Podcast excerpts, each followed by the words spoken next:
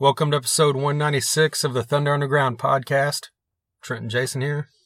And guess what? What? Matt Byrne from Hatebreed is also here. What the fuck? When did we get him? You were asleep that day. Oh, I did it on my own. oh okay, gotcha. I yeah, I didn't remember it. This podcast is now sponsored by Monster Energy to help wake Jason back. No shit. Well, Actually, hell, this is sponsored by Java Ridge. Right? that's what I'm saying. I'm I- I'm drinking coffee when we're doing this instead of beer, which is what I'm usually drinking. Right. What's wrong in the cosmos with that one? Don't know. Something's a paradigm shift in the universe, or something happened. Well, this episode is Hatebreed centric, and Jamie Jasta talks about the coffee uh, or the Java uh, monster a lot. There you go. So there's the tie-in, maybe. And Matt Just Byrne had a big old thing of coffee when we were interviewing him. There you go. Bam. So it all it all subconsciously tied itself back together. That's right. Yes. Although I gotta say, you go in the evening to come and go, and their coffee isn't as hot as when it's in the morning. But I guess that's just to be expected, Well, you would think it's the same machine that's plugged in. Why wouldn't it be fucking the right? same But I mean. I'm almost done with this motherfucker. right. So I mean, shit. Well, before we get into this, this episode is sponsored by DEB Concerts. Damn right. That's right. They just recently brought KIX the other night. Yes, they did. And you'll hear a full detail about that coming soon because we interviewed two members of the band KIX. Oh man, it was awesome. It was one of, one of the best ones we've ever done, I think, in my opinion. That's cool. So that's a good reason for you to listen. Exactly. So yeah, we'll talk about that show here in the next week or so. But coming up, DEB is bringing LA Guns back to Tulsa Of course. on December 8th. LA Guns is bringing with them Junkyard, which is very cool. Bucket list for you and me. That's right. LA Guns is good enough, but then you throw in a band as great as Junkyard, that makes this show can't miss. And our buddies in Grind are opening the show. That is correct. So I mean, I, I don't know. If you're not there, I feel sorry for you. That's right. Unless you're Jason Carroll and Jennifer Carroll, we don't feel sorry for you because they're in Mexico Yeah. during that time period, right? Yeah, yeah. Okay. So you So- know But everybody else, we feel sorry for you. exactly. And then February 13th, Saxon is coming to Tulsa, Oklahoma. Hold the phones. Can you Fucking believe that? Saxon. Can you believe that? It's that's gonna be nuts. All the hair swinging that you will want on stage from Saxon. I mean, I don't even know. I can't, dude. On on that stage, I just I don't know. I can't. Can't even fathom it. right? Yeah, it's gonna be amazing. That's right. Biff Byford has been on this podcast, so go check that episode out. Yes, he has. Yes. when they were touring with Judas Priest back earlier this year in the spring. But yeah, both these shows are sponsored by, well, I didn't mention on that one, Down for Five and Mudflux are both opening. Yes. So if you want to go to that one, hit up one of those bands. Or if you're going to the LA Guns Junkyard show, hit up Grind. Buy your tickets from them. It helps them out and you save a few bucks yourself. Yeah. So yeah, just get on the Facebook pages, look those bands up, buy your tickets that way. Both these shows at the Ideal Ballroom are hosted by Eddie Trunk. So get out there, check these out. DB Concerts is also run by Doug Burgess, who has the D&B processing stage at Rocklahoma. Yes. And we just found out a lot of information about that on our very last episode. Yes. He he joined us and uh and uh divulged quite a bit of information. Yeah, so go back and check that out if you're in the Midwest and you're a Rocklahoma attendee. It's got a lot of cool info on it. Episode 195. But yeah, more great stuff coming from DB concerts, so be on the lookout. What should we talk about first? First thing first, last time we dropped an episode was Mhm. on Halloween Day. Okay. And later that night, on Halloween, we went out to the Vanguard here in Tulsa That's right. because there was a a show that featured three bands, three tribute bands. We had headlined by Iowa, a Slipknot tribute. There was also Toxicity, which of course is a System of Down tribute, Yes. and then Bomb Track, which was a Rage Against the Machine tribute. Nice. Nice. First things first, whenever I saw this, I'm like, this is fucking awesome. And then like 10 seconds later, it hit me. I'm like, if someone's going to be up on stage doing System of a Down, they better have someone that can fucking sing this stuff and not just like half-ass the way through it. And God damn it, they did. Yeah, they had Mr. Burns, who is frontman for Freak Juice. Yes. And yeah, absolutely. I was, I wasn't shocked. I was just pleasantly happy. Or again, not pleasantly happy, just happy with how this turned out. Because Yes. musically, it was great, and then he nailed, you know, everything as you know as well as you would hoped. That's right. That's right. And the System of a Down tribute also did. They didn't stick to all the just what you would expect the radio hits like there was no aerials or spiders or none of that. hmm They just all the high energy stuff. They Yeah. did prison song, just stuff that anyone that listens to System's gonna know the music. Hmm. So it was great, but I just thought that was cool that they didn't just go straight straight radio single on that thing. And they could have, because that's what a lot of tribute bands do. Yeah. Well, that was actually the backing band on that one was the band Tom Boyle out of Tulsa. And the backing band for the Rage tribute was Blind Oath. Who we've talked about before and we played before as well. Gotcha. They opened up for Night Demon recently and Vicious Rumors. Great new band in the Tulsa area. And Mike D handled the vocals on that one. And just the same as the system, they pulled this thing off effort- definitely. effortlessly, I believe. Yeah, I mean, a lot of great, they, you know, took all the rage tracks you know and love and, except Jason was in the back, kept screaming for the ghost of Tom Joad for some reason, but Oh my god. I'm like, come on, dude, I it's a cover. not. No way you start, start fucking lying. But no, I have admitted I've said it on this podcast before. I'm not a huge Rage fan. I love Tom Morello, but I'm just I was never a fan of Zack de la Rocha. But it's cool to see a tribute like this because Mike D doesn't sound like Zack de la Rocha, so I'm like, fuck So yeah, this you- is great. You dug it. Yeah, oh yeah. Oh yeah. There you go. And just like you would hope, the band played it great. And then followed up by that, members of both the bands that, you know, put those those two tributes on were involved in the Slipknot tribute. But the Slipknot tribute also featured, besides members of Blind Oath and Tom Boyle, it also featured members of Disparity Gospel, Lizard Police, Constant Peril, and Mr. Burns was in that as well. Oh, okay. And I couldn't tell you who was doing what because obviously it was a Slipknot tribute, so they Yeah. all had on their On, yeah. their masks and everything. And they themed this around the early Slipknot, you know, the early masks and jumpsuits and everything. Yes. And uh, all the music was heavily off those first two or three albums, I think. And I told you when we were there, like they they put in some fucking work on this, and Yes, this they this, did. They this was really done did. well enough that this band could go on fucking tour and legitimately be an a Slipknot touring tribute band, you know? Oh, I agree. They they were that good at it. Yeah, and they, I mean, they had the, the get up, down, full on, you know, costumes and kegs and everything you expect to be on stage Yes. during a Slipknot show. Oh yeah, they had the the whole they had the whole everything you'd want. yeah, It was great and they sounded awesome. yeah. So huge props to all those guys involved with all three of those bands. I was glad we got to go out there and do that on Halloween night. Of course. And speaking of the Halloween style theme, a few days before that, Ghost came to Tulsa. Yes, they did. We got to see him out at the Cox Business Center, which I'll say up front is my only gripe about this show was that it was in like the ballroom or some shit. Yeah, that was weird, man. And I just I've seen shows before at Cox at the convention center, obviously way back when when they used to have shows there. Yeah. And then in more recent years I saw Neil Young, I saw Volbeat and all that remains and bands there in their arena and it sounds fine, I thought. But then they put it in this ballroom, which isn't meant for music. It's just Yeah. a big square room, and it just the first I don't several songs to me just sounded totally weird and echoey. It got better as it went, but I think that's probably because my ears adjusted. yeah.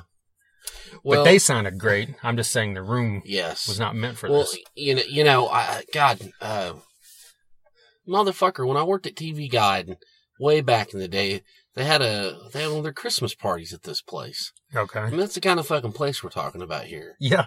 I mean, it was just odd to me.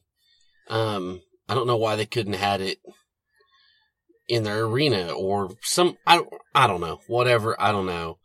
But I mean, as far as the sound, I mean, I don't know. I, you know, I, I don't have as trained an ear as some people.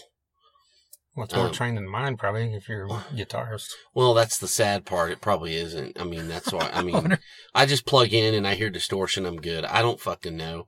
I mean, unless there's like it's really shitty or real something's really fucked up.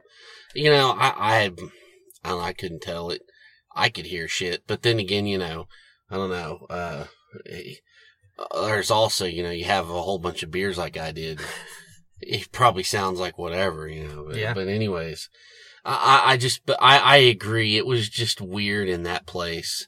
Um, that was definitely a first, and I don't know. It was just, yeah, it was odd. The, the, everything must, all the venues must have been full up in Tulsa or something that night. I have no fucking clue. Yeah.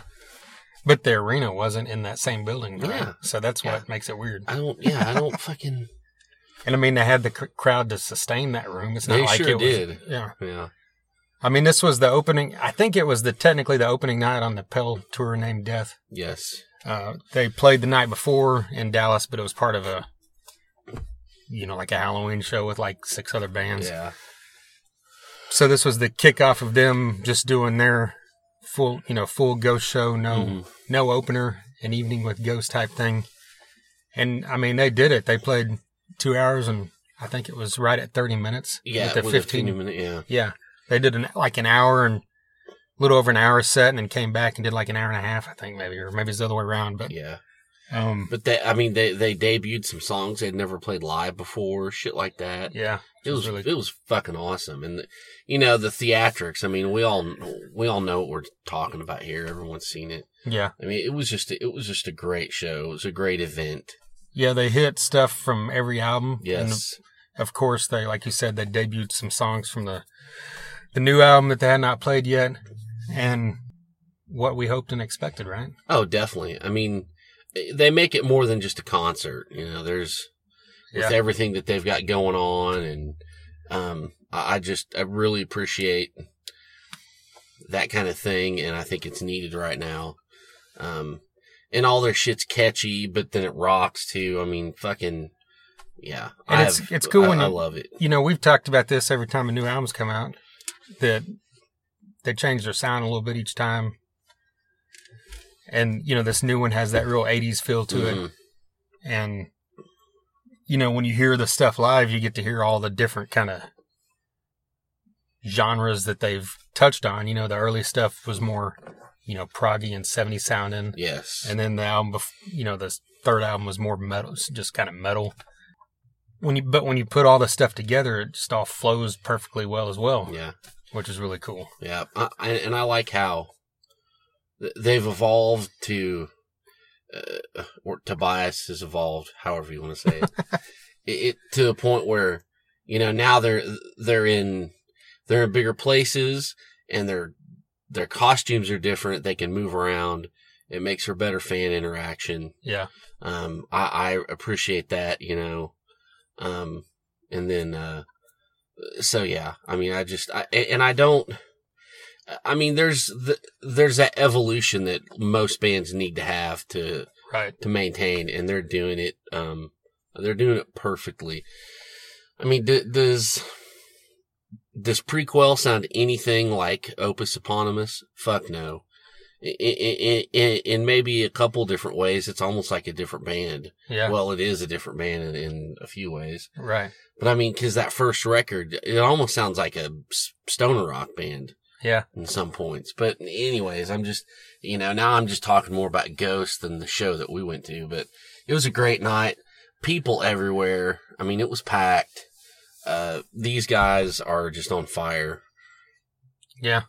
And they, like you said, they've evolved. They've, he was smart about it because what caught everybody's attention in the first place, obviously, was the fact that this guy's dressed up like a pope. Yes. yeah. Their, their whole theme is satanic. Yeah. And it still, still is. I mean, even though now he's a cardinal, but I mean, that, that theme is carried on and it still has the satanic theme to all the, the lyrics, but Yeah. compared to the early stuff, he doesn't speak on it at all. Yeah. live. It's Yeah. like outside of the lyrics. Exactly. So it, and that's the only way that this band was ever going to get bigger and to an arena rock level is if, yeah, they've got a satanic theme, Yeah. but it's never brought up in the show other than just like kind of the look of the imagery the stage or something. Yeah. Well, you know, and I've I don't know if I've mentioned this on the show on our show before or not, but you know, I've read articles where he he states that you know, yes, the albums are serious, and he there's definitely a, a you know whatever you want to call it, a satanic theme or a anti-establishment theme. To me, I I interpret it as more of a anti-establishment, anti the man kind of thing Yeah. and that's why I appreciate it, and that's why I appreciate, you know, a lot of anti-religious stuff. But that's a whole other conversation. But th- he wants the shows to just be uplifting and fun, and you know, you know the sh- and and kind of you know, um, joking around and stuff. And they do all that. Yeah. They definitely do all that, and so eh, that's that's a very smart move as well. Yeah. So yeah, if you get a chance to see Ghost, check it out. I mean, I know they're we've talked about that before as well. They're one of those bands that you know are pretty divisive with people. Some Yes. people hate them, some people love them. But I mean, if you if you like them or you're on the fence, you know, the show's definitely worth checking out. Oh yeah, you're you're gonna love it. Yeah. All right, let's let's play some music before we get into this Hatebreed talk. That's a great idea. All right. We're to play you a band out of Tulsa, Oklahoma right now. This band is called Alter Blood, and this song is called Insane.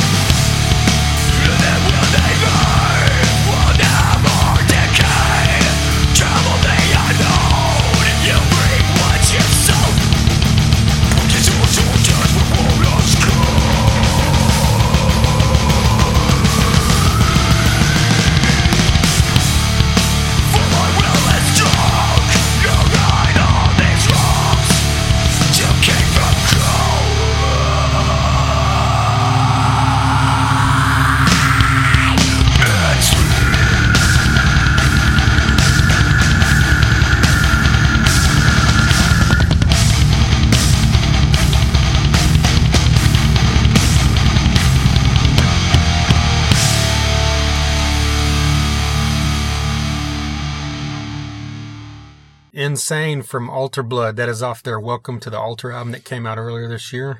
I think it's long overdue that we play these guys Yes. because we had the band on the podcast quite a while back.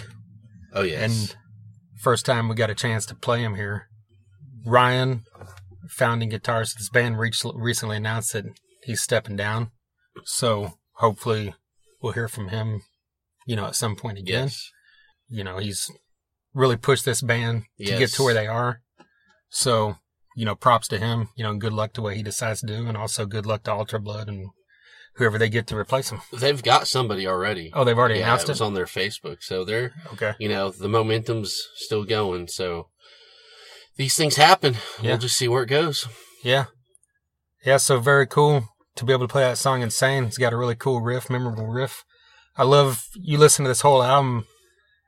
I really love that the the bass on most of the tracks really stands out. It's one of the you know, I always love when a, a bass line is separate from you know, where it's not meant to just copy the drums or whatever. Yeah. And it's noticeable like that and they've got a lot of you know, guitar solos even though it's you know, just heavy in your face, brutal vocal music, you know. Yeah. So yeah, check out Alter Blood. It's all one word on Facebook. Look them up. The album's on Spotify as well, so you don't have an excuse not to check these guys out. By God. Hell yeah. All right. About two weeks ago, Yes. we saw Hatebreed and GWAR. It had been too long since I've seen Hatebreed. I will say that, even though it's has it well, it's only been what two years or three years, but still, that's too long. Yeah. Well, you know, you're talking about Rocklahoma. Yeah, I fucking, I don't know. It was like, I guess I was hungover or something, but I was not feeling good during their set. So I just went and sat down somewhere. Oh, okay. So I heard them, but I never really saw them. So Gotcha. this is really cool to see him this time. Only time I've got to see him do a headline set, I think, was the the time we saw him at the Rev Room in Little Rock like four or five Oh, years yeah, ago. that was fucking, that was a killer show. Every other time has been at either good. festival like Rocklahoma or Ozzfest, Yeah. way back, or opening up for you know Lamb of God or whoever. Yeah. There was the time that they came to Oklahoma City with Damage Plan, Oh shit, that's right. and Damage Plan canceled Yeah, because they had a, fa- a family emergency. that's right. So Hatebreed played extra long, that's right. and you know all their songs are like really short. right. so I was just like, 44 44 songs. Just, they just keep going, they keep going, they keep going. I was like, let's just go. and we'd seen them play like 80 fucking songs already. I mean, they they were relentless. They killed it. Yeah. Just talking about the show itself, Oh yeah, I saw GWAR a few years ago, and then way back when. And you know, GWAR is fun. It's a cool show. hmm But no disrespect to GWAR, but Hatebreed fucking owned that stage. oh yeah. That was Hatebreed show. That And- was that was insane. Yeah, I mean, I know it's two totally different things, but the, and you know, we even talked about that in the interview with Matt. And I mean, GWAR is fucking the kings at what they do, Yeah.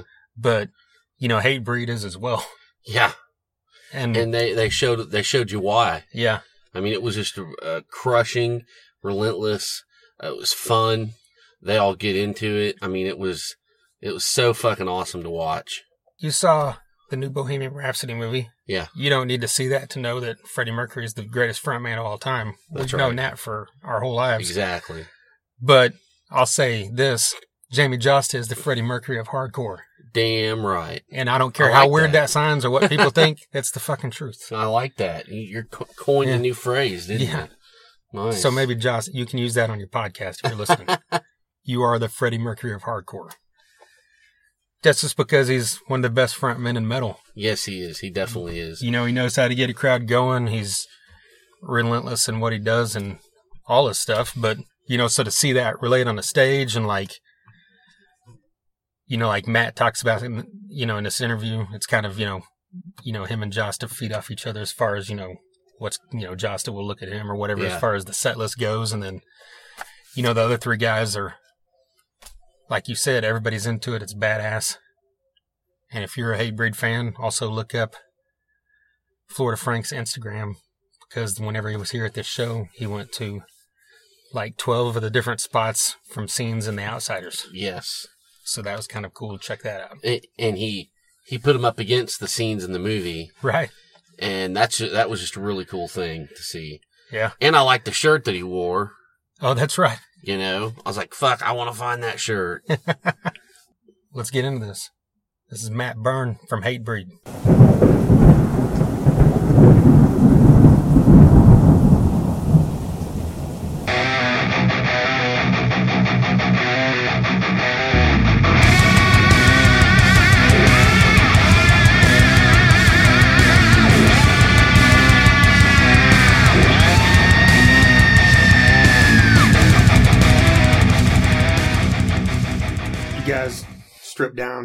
Right in your face approach compared to GWAR's over the top, what they are. I mean, do you like those kind of tours where it's a big contrast like that? I mean, I obviously do. the music style. Well, I like blends. yeah the the show, the music. It's all related. I mean, I just like uh, uh, a tour where the contrast is different between each band. There's been plenty of tours we've done them. I've seen other bands on them where you go and you're seeing the same band, a five band package, a six band package, a four band package, whatever. You're seeing the same band the whole night, and then the headliner. So it's cool when you're on a tour or we go see a tour as a fan where every band is bringing a different element to the to the show right. you know it's kind of cool like GWAR with the stage antics and, and you know it is metal music the songs are great but the visuals are all there then we're more of a stripped down band you know a lot of uh, audience participation i guess a lot of circle pitting and crowd surfing and all that stuff you have miss may i who's a younger band you know i think they're the youngest on the package as far as like you know being in age, but also as a band, they haven't been around as long as the other bands on the tour have. So they bring a different element of more like a metalcore, uh, more singing. And then Ringworm, of course, is old school metal hardcore too. So Yeah. yeah, it's cool. It's a good, I, I like the mix as a fan and being as a performer on the tour. I like to see a tour where it's different stuff. Yeah. Yeah, All the heavy is covered, just different. exactly. Heavy. It's all Yeah. heavy. And you, you guys are good at that. It's all heavy, Yes. but every band has their own niche. Every band has their own uh, trademark. Mhm. You know? Right. Yeah. Well, it's been coming on two and a half years now since the Concrete Confessional. Yeah. So, are you guys talking about the follow up? Yeah, Has we're talking. discussed? I think like, you know, two to three years has been our timeline usually between albums. Sometimes a little more, sometimes a little less, but overall it's like that's kind of the average. Two to three years between records for Hatebreed. So um we were we talked loosely about twenty nineteen at some point. I'm not sure when, you know, getting in a room and starting to hash out ideas or whatever. Uh the thing the thing with us is we've always been a pretty heavily touring band, uh, whether it be overseas or in the US or whatever. So you know, sometimes the idea is they're like, yeah, we should really write some new material, or uh, what'll happen is a, a tour will come up or something, and you know, it's a good opportunity. It's like, well, shit, let's just stay on the road, Yeah. because we're you know we're still getting the current music out there, and everyone's having a good time. Nobody's burnt out or anything. It's we're road dogs, you know. Yeah. But yeah, we've talked loosely about 2019 getting together and starting to put some stuff together. The, the riffs floating around at all yet, or just you know. Uh, you know, no, nothing like nothing. I'm sure there's ideas in everyone's heads, but nothing has been gotten. We haven't gotten in a room and started like putting Yeah. stuff together. yeah. Yeah, Well, well, I know. I, you know, I've heard. I you know Jamie's podcast. I've heard a couple different places. Uh, the idea of doing a for the Lions too. Is that something that is going to happen, or if it did, what would you want to do? Good know? question. Well, you know what? We've joked about it over the years since we did the first one. Yeah, yeah, yeah. So it's always been like you know, it, it's funny because you hear like Cyndi Lauper or something on the radio. We're like, oh, for the Lions too. We'll cover Right. that. You know, Yeah. it's like always been a running joke. But um, not even though it's talked about as a joke, I don't think it's completely out of the question. It would be kind of cool to do. I know Napalm Death has done it right, back to back cover albums, and they're the- kind of a volume of covers. So uh, I mean, yeah, I'd love to do it. What songs we would do, I don't know. I mean, you could go way off the spectrum and do something like Cyndi Lauper or something like that. I mean, not that that's like an idea that's being talked about, but or you just keep it heavy. And uh, there's plenty of heavy bands out there Yeah. to cover.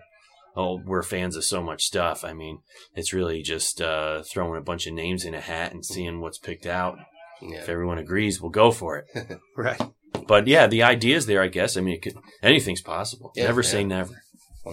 Do you guys ever bring any of those songs out in the set list? I know you do the Slayer song sometimes, but Yeah, we used to we used to do it more. It hasn't hasn't it's been a little while since we even played the Slayer one, but that was pretty consistent for a while. The Sepultura cover was pretty consistent for a little while. That's going back a number of years.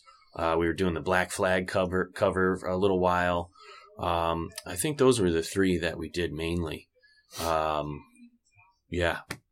Haven't messed with anything else in a long time. It's funny, I'll go back and I'll listen to it once in a while because it's not like it's listening to your own material, but it's not your own material. So Right. so it's not like you're going back and listening to all your records. But um, I think you know it came out really good, and I like the songs that we picked.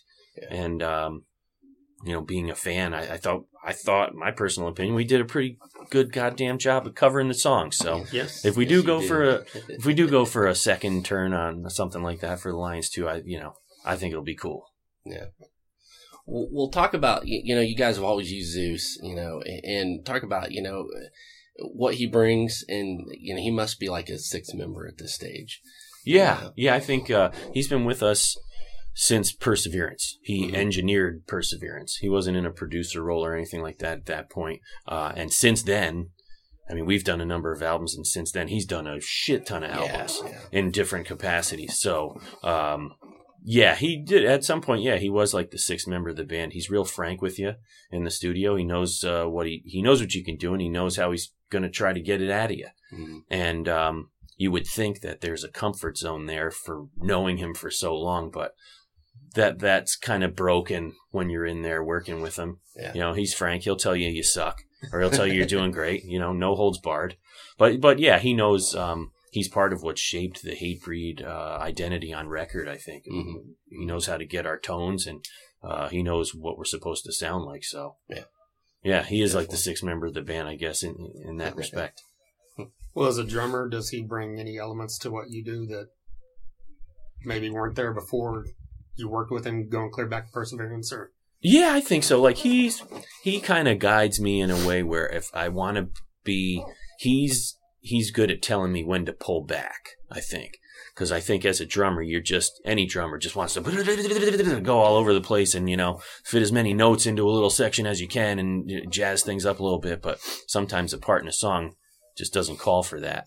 So I think his fresh ears on something, he, he can tell me like, ah, you're doing too much there or uh, spruce that up just a little bit. You know, something like he can just tell when something's bad and when something's good. right? Yeah. Yeah, but, I mean he does everybody. He did Queensryche. I, I was Queensryche. I- Yeah. that was cool to see. I think he's done two different. albums with them Yeah. at this point. Two yeah. ones, Yeah, And he's mastered, mixed or mastered so many different artists. I Mhm. mean, it's funny. I'll hear about it when it's about to come out because he'll do a post on social media or something like, "Oh, you did that record? I didn't even know that." nice. Yeah. nice. Iced Earth. I mean, everything from us to Iced Earth to Queensryche, Yeah, uh, Revocation, Municipal Waste. He's done a lot of bands Yeah, over the that's years. Well, you guys did the um, anniversary tour for the debut album. So, as a member that didn't play on that album, were there any songs that you had never played? No. No, No, they were all played in the early days of when you were there. Oh yeah, Okay. yeah, yeah. Because I've I've had two stints in the band. Uh, once early on in 1998 for almost a year, and that was when we were touring on Satisfaction. So we would play the whole album. right, okay, You know, and then later on, I came back in 2001, and we still play a lot of the songs. Uh, we don't have, we're not a band with a set list, so we usually, you know, night, night, every night it's different. Every night it's different. So, I mean, we're not going to go too far to the backs. I think we have so much material now where you can't really pull something too far. Like we something we haven't played in two years, like yeah, just pull that out tonight. We'd have to rehearse that, but we've always been like we know most of our material where we could play it at the drop of a hat, just because I think that's the, that's the Hatebreed way. We usually know what we're going to start with, we know what we'll finish with, but in between, it's more about gauging the crowd and uh, playing what they want to hear giving them the show that they're there to see. right. You know, some pe- some people like the faster stuff. Some people like the more mid tempo stuff. Some people want just the the more of the. Uh, some people want the covers. You know, you, whatever. So you, it's a good mix. We we do uh, play something from every album, but uh, the old stuff. I mean, that, yeah, that stuff's been played thousands of times at this point. yeah. Well, I've read not oh, no, it's not a bad thing. Not a bad thing.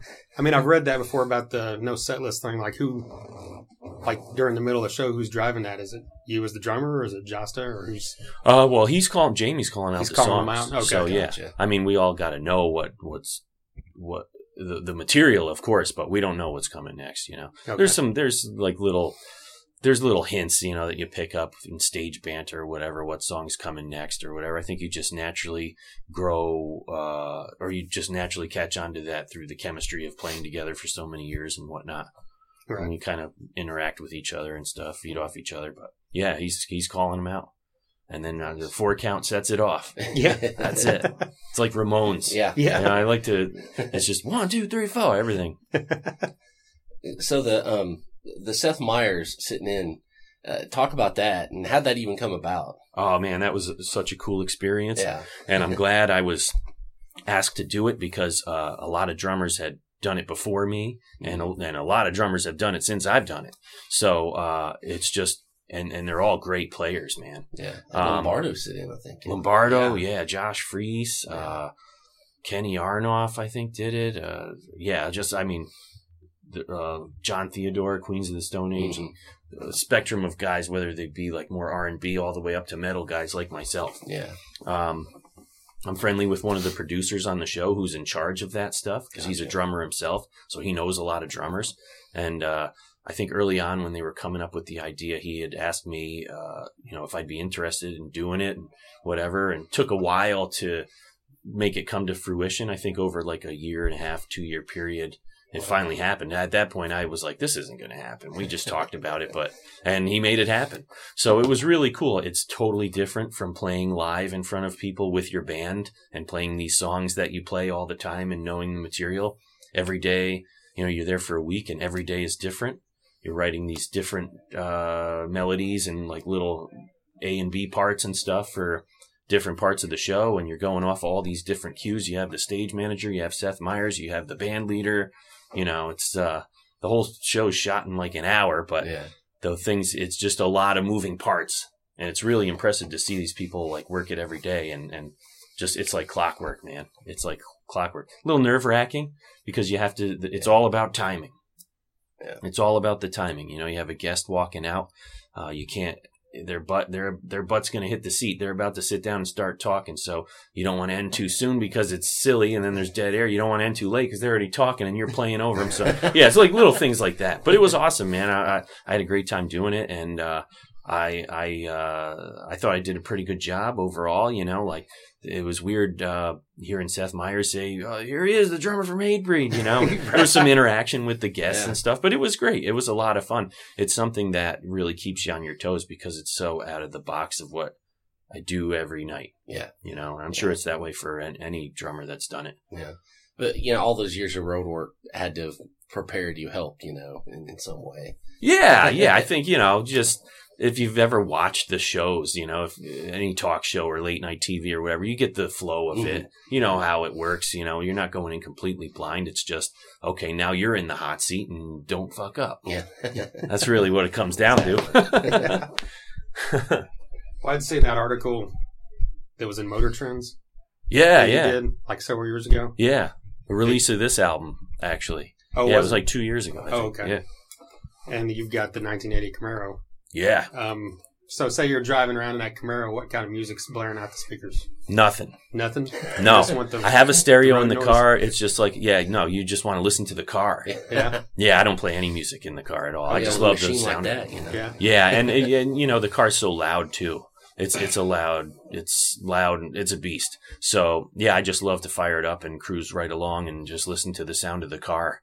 You wouldn't be able to hear the music over the car anyway. Right. And I don't have like it's pretty basic, man. The stereo's basic, the speakers are basic, so yeah, I'd really have to crank it, and I don't want to blow it up. So it's really just about listening to the engine. I was really hoping you'd say Journey or something, but Most people think that because anybody who's seen pictures of the car or whatever and comment on social media, it's that like, era. oh man, Yeah. you must be. It's like Billy Madison, and you know he pulls up to the school in his uh, Trans Am, and Oh, he's fine. wearing the jean jacket, and he's blasting like REO Speedwagon or Yeah. something. Uh, Yeah, everybody thinks that because the car looks similar to that, Yeah. so everybody thinks, yeah, like you're listening to Journey or who, you know, whatever, um, Foghat or something. I don't know. Yeah. what other kind of cars were you a big fan of?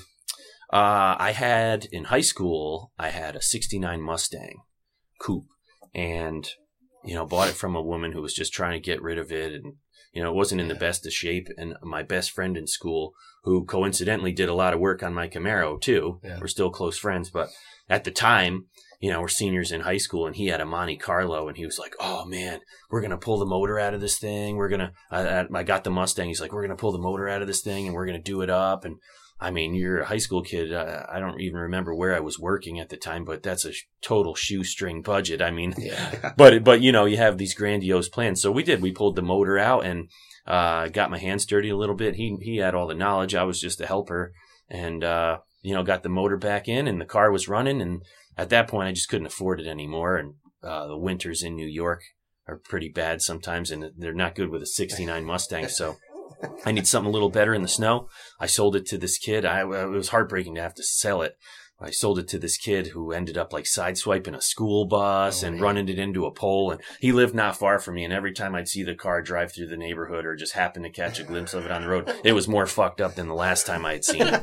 So I was like, man, That's no good. I wish I had that car now, but that's where I it started. You know, my buddy Doug, he, he was he was my best friend. He always had he was always tinkering with cars. And he had a couple different hot rods and stuff. You know, as a high school kid, just these beater cars that you would just uh, you know try to hop up, whatever. So Yeah. that got me into it, and the, the Mustang was like my entry way into it. And it wasn't until later, like with the Camaro, I, man, it's crazy. I've had the Camaro like ten years now but it wasn't until I had uh, like some extra money that I could actually get a car because I wanted another car. I just had to wait till I had some extra money Yeah. to do it. Now I've had it. I put money into it. I wouldn't put any more money into it. You know, if it needs anything else, man, I'd rather just sell it and start fresh with something else. Yeah. There's enough money into Yeah. this thing. It's good.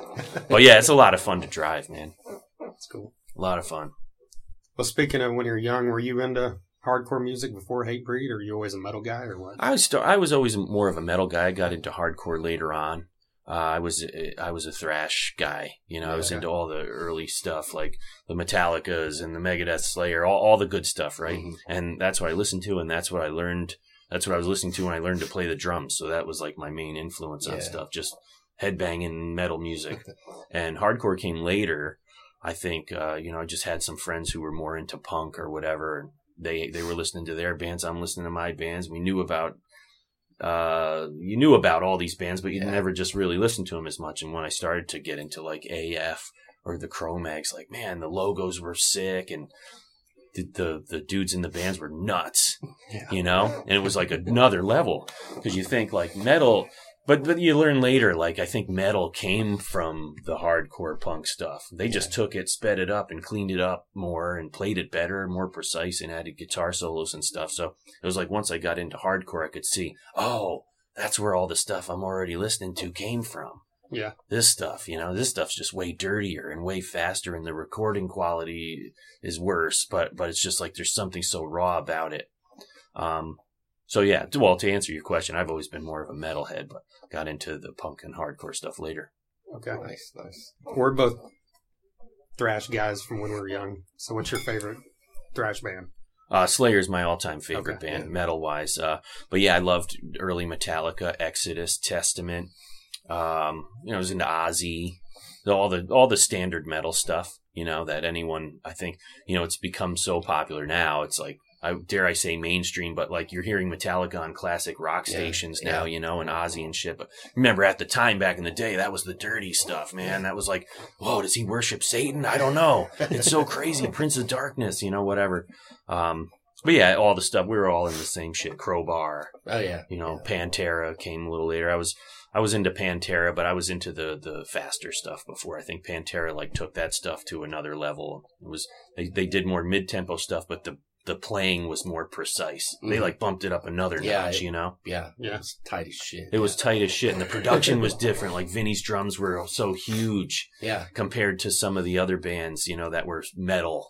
Um, but yeah, so I, you know, I was into, I was into everything that anybody else is into. Yeah. And I was also into funk music. I got into that, um, through playing drums actually, because I took lessons for the first couple years. I, I, uh, started playing and my drum teacher at the time was awesome and he got me into funkier drummers when I had never been exposed to any of this stuff. I mean, I knew who James Brown was, but he just started getting me into like Tower of Power and, uh, uh, Kenwood Dennard, these drummer guys like Tony Williams, jazz fusion guys, and that opened up a whole other world to me too. Yeah. So I'm still a fan of a lot of that older funk stuff too, because the drummers were amazing. You a fan of the funk metal kind of stuff too? Uh, I get, you know, whatever. Not really, but yeah, I could, Yeah. I could see like it's cool, Yeah, but uh, no, it's just I like the dirty funk. right. Yeah. Well, final question. Judging by where you're from and your hat, I assume you're going for the Dodgers. I am. Okay. Yeah. Yeah. It's pretty yeah, no, Boston is a no no around me. Yeah. But also my my girlfriend's from California, so uh she was in California, relocated to Philly. So she was like a Phillies fan for a while, but really her roots go back to being a Dodgers fan. So I, I told her I'll root for the Dodgers. Not only because they're playing the Red Sox and fuck them, but just because she's from California. So we're rooting for the Dodgers. Nice. Cool, man. Well, I'm a. Mets fan, so Yeah. Mets, Yeah, he- hey man, if the Mets are on, I'll watch them. Yeah. He doesn't have a clue. My Astros are out, so you know whatever. Yeah, they they are a strong team. They're a strong team. yes, sir. Yes, Yeah, I mean, I watch I'll watch New York teams if they're on TV because that's what we get around Yeah. my area. So if the Mets are on, I'll watch them. Uh, you know, football, I'll, I'll watch the Jets or the the Giants. You know, if, especially if they make it to the Super Bowl, I'll root for them. But otherwise, I'm a Chicago fan okay. for football. You know, going back to the days of the Super Bowl shuffle and all that Oh, yeah. shit. Yeah, You know, Walter Payton and uh, Jim McMahon. But um, they look like they're good enough this year to. yeah, they started it. off. They started off pretty good, man. Yeah. They got some young talent on there, and uh, we'll see. We'll see because they've been mediocre a lot of years. I still watch them. I still root for them, but you just want to see them bump it up a level and Yeah. get to that next level. You know. Cool, man. We appreciate your time. Yeah, thanks. Thanks. Yeah. Thanks for chatting with Yeah. me. Yeah. yeah I feel like we've we've we've hung before. Have we met before? Well, I and him went through. We went through a meet and greet.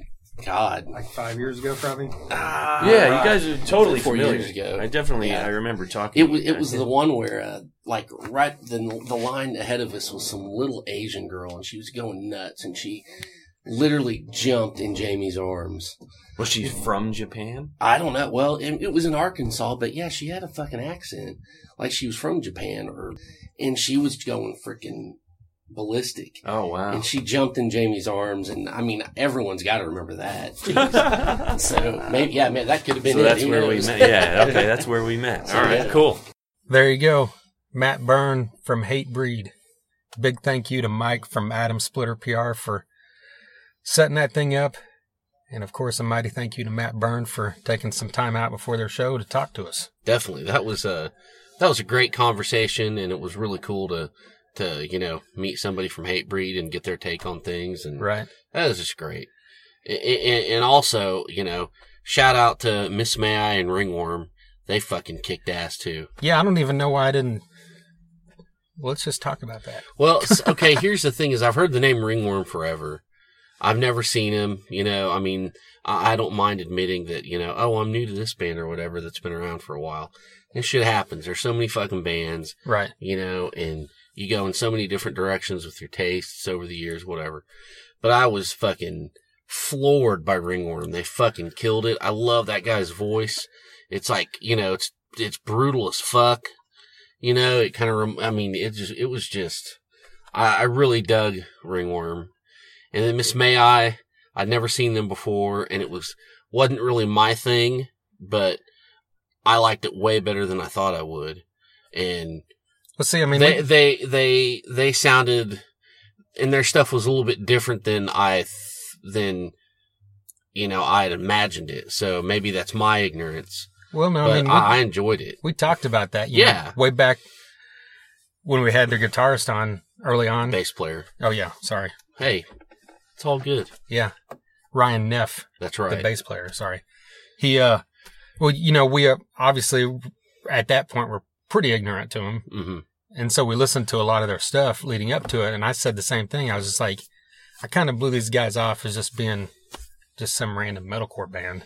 But Mhm. it just seemed more to that to me when I listened to them, you know, for that interview and everything. And yeah, and I mean, like you said, this time they, they're totally different from the other three bands on the bill, but they still put on an excellent metal show. And I mean, that's what, that's the point. of That's the right. Show, you know? That's right. And like you said, Ringworm fucking just threw it down. Like, Oh, you- man. You know, I became an instant fan just yeah, like you did. that was nuts. Um, yeah, I went and put, you know, put all their shit in my playlist. yeah. Um, fucking, Uh, I was even going to go get a shirt if they had a 3X, but they didn't.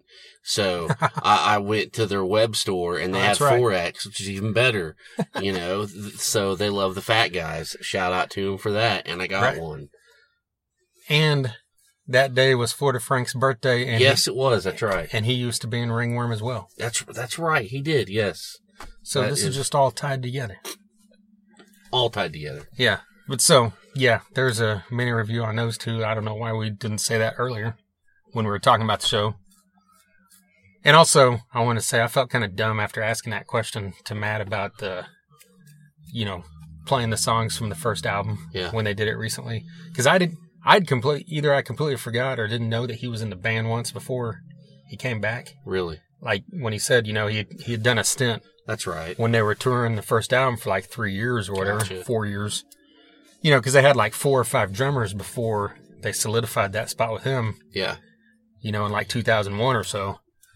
So yeah. Anyway, there you go. There's my ignorance coming through. Hey man, you're not ignorant. You're badass. Oh, thanks. Well, I try. Well, yeah. If this is your first time listening, we appreciate it. And like we said, we didn't men- we mentioned Ryan Neff from Miss May I. We've also had on Pustulus Maximus from GWAR, Yes. his alter ego, Brent Purgason, who is also in the band U.S. Bastards. That's Last right. time GWAR came to town, talked to him, which is really cool. Hey, we've also had, you know, if you like Hatebreed, I bet you like Superjoint. Oh yeah, We've had on a couple different guys from that band, one of which is Jimmy Bower, who's That's also right. in I Hate God. He's also in Down, which speaking of Down, we've had on Kirk Windstein from Crowbar twice. I mean, come on. Yeah, We just had Tim Sult from Clutch. that's right. Go check that out. Kevin Martin from Candlebox. You know, I mean, fucking Frank Hannon from Tesla. I mean, there's something for Yeah. everybody. Yeah, both Mike Dean and Reed Mullin from COC, Tommy Victor from Prong. Like we said earlier, Biff Byford from Saxon, Yes. Um, Gumby and Tony from Battlecross. We've had on them two combined four times now. I think so. Yeah. We've had on guys from Scattered Hamlet four times as well. That's right. I think the leader on our podcast is Mike D. Petrillo at five, I believe. yes, I think so. Yeah, either by himself or with his band, That's right. or with Scott Bond from Death Grip. Exactly. His Um, band being Driver, I should mention. and also he's in First Strike as well. We had Tommy Victor from Prong, CJ Pierce from Drowning Pool. That's right. Uh, I mean, Jared James Nichols. That was a great one. That is true. So, I mean, yeah. We've had it- on Jason Todd, the original guitarist for Shinedown. That's right. We've had on David Ellefson, the original bassist for Megadeth, the current bassist for Megadeth. Yes. Chris Broderick, the fifth or sixth guitarist for Megadeth. and have you ever heard of Gene Simmons? No, what's he do? He plays bass in Kiss. You didn't know that? No. He was on this show. Oh, cool. Yeah, that's cool. I'll check that out. You should. Yeah. You really should. Bruce Kulick was formerly of Kiss. He was also on this podcast and just this past week at the Kiss Cruise, which Florida Frank from Hatebreed was on. That's right. He joined the current members of Kiss on stage, as did Ace Frehley. That yeah, I know. What do you think? That is that alluding to something? You I think? believe so. On a lot of these shows at the We end of the road tour, might see something similar. I hope so because I guess these fuckers are expensive as hell. They're not. saying. I don't know. I haven't really looked deep into it. so- People just are dumb and they post shit on Facebook like, "Holy shit, this ticket's eight hundred bucks," but it's a resale ticket. Uh, well, yeah, yeah. You know, when the actual tickets range from twenty six to like one hundred and twenty I or something. see. I see. Oh, I so. see. Yeah, that's why Metallica nosebleed tickets were automatically double what they were advertised. Yeah, Like the minute they went on sale. yeah, because it's just if you just Google that shit and you don't look at what you're clicking on, you're not clicking on the right link. And then even if you go to Ticketmaster, there's also resales on there if you're not paying attention. So Yeah. I mean, if you Google something and you click on the first thing, it's probably an ad. yeah, And so that means you're going to get fucked right in your beehole. right. Okay. I just said fucked, but I wouldn't say butthole. What the fuck is wrong with me? Fuck. But it's the Yeah. truth. I mean, if you, if you're just, oh, okay, I'll just click on this first thing. It looks legit. It's probably not legit. So pay attention. That's right. Well, like we mentioned early on, KIX. We recorded a podcast with Steve Whiteman and Mark Schenker. Yes. And the three other members also chimed in as well. So all five members of KIX coming up on this podcast here in the next couple weeks. Be on the lookout. We've also had on two of the members from Julien-K, are also both founding members of the band Orgy. They're coming up. Yep. That's right. That was a good one. And then we've also got two of the members of Wither, who will be celebrating their final show here coming up at the end of the month, November 30th, at the Vanguard, along with our buddies in Sign of Lies, Reliance Code, and the Normandies. That's going to be a great show. I can't wait for that one. That is, that's four solid bands that you don't want to miss if you're in the Tulsa area. We will be there. We will. And what else we got coming up this weekend? Are you going to Nonpoint? Is yes. that definite? Yes. I might we, be. We got our tickets. We are going to Nonpoint in Oklahoma City. Okay, Nonpoint on Islander will be Yes. there this Saturday night in Oklahoma City area. So And I may or may not see you there. yeah, hit us up, hit up Jason, hit up me maybe. You know, we got stickers, There you go. bracelets, that kind of Oh, stuff. yeah. We'll have them. Yeah. So yeah, all this stuff is at thethunderunderground.com. You can buy merch. You can listen to these podcasts. You can read reviews. You can also send us your music or your albums for a year or whatever at thethunderunderground at gmail.com. You can also send us a few bucks a month at patreon.com. Definitely get into that. Or you can listen on SoundCloud, YouTube, Google Plus, iTunes, Stitcher, TuneIn, all that great stuff. And every Monday night on 1027WSNR.com at 7 p.m. Central, 8 p.m. Eastern. I think that covers it for this week, right? I think we're good. All right. Until next time. Thunder Underground, y'all.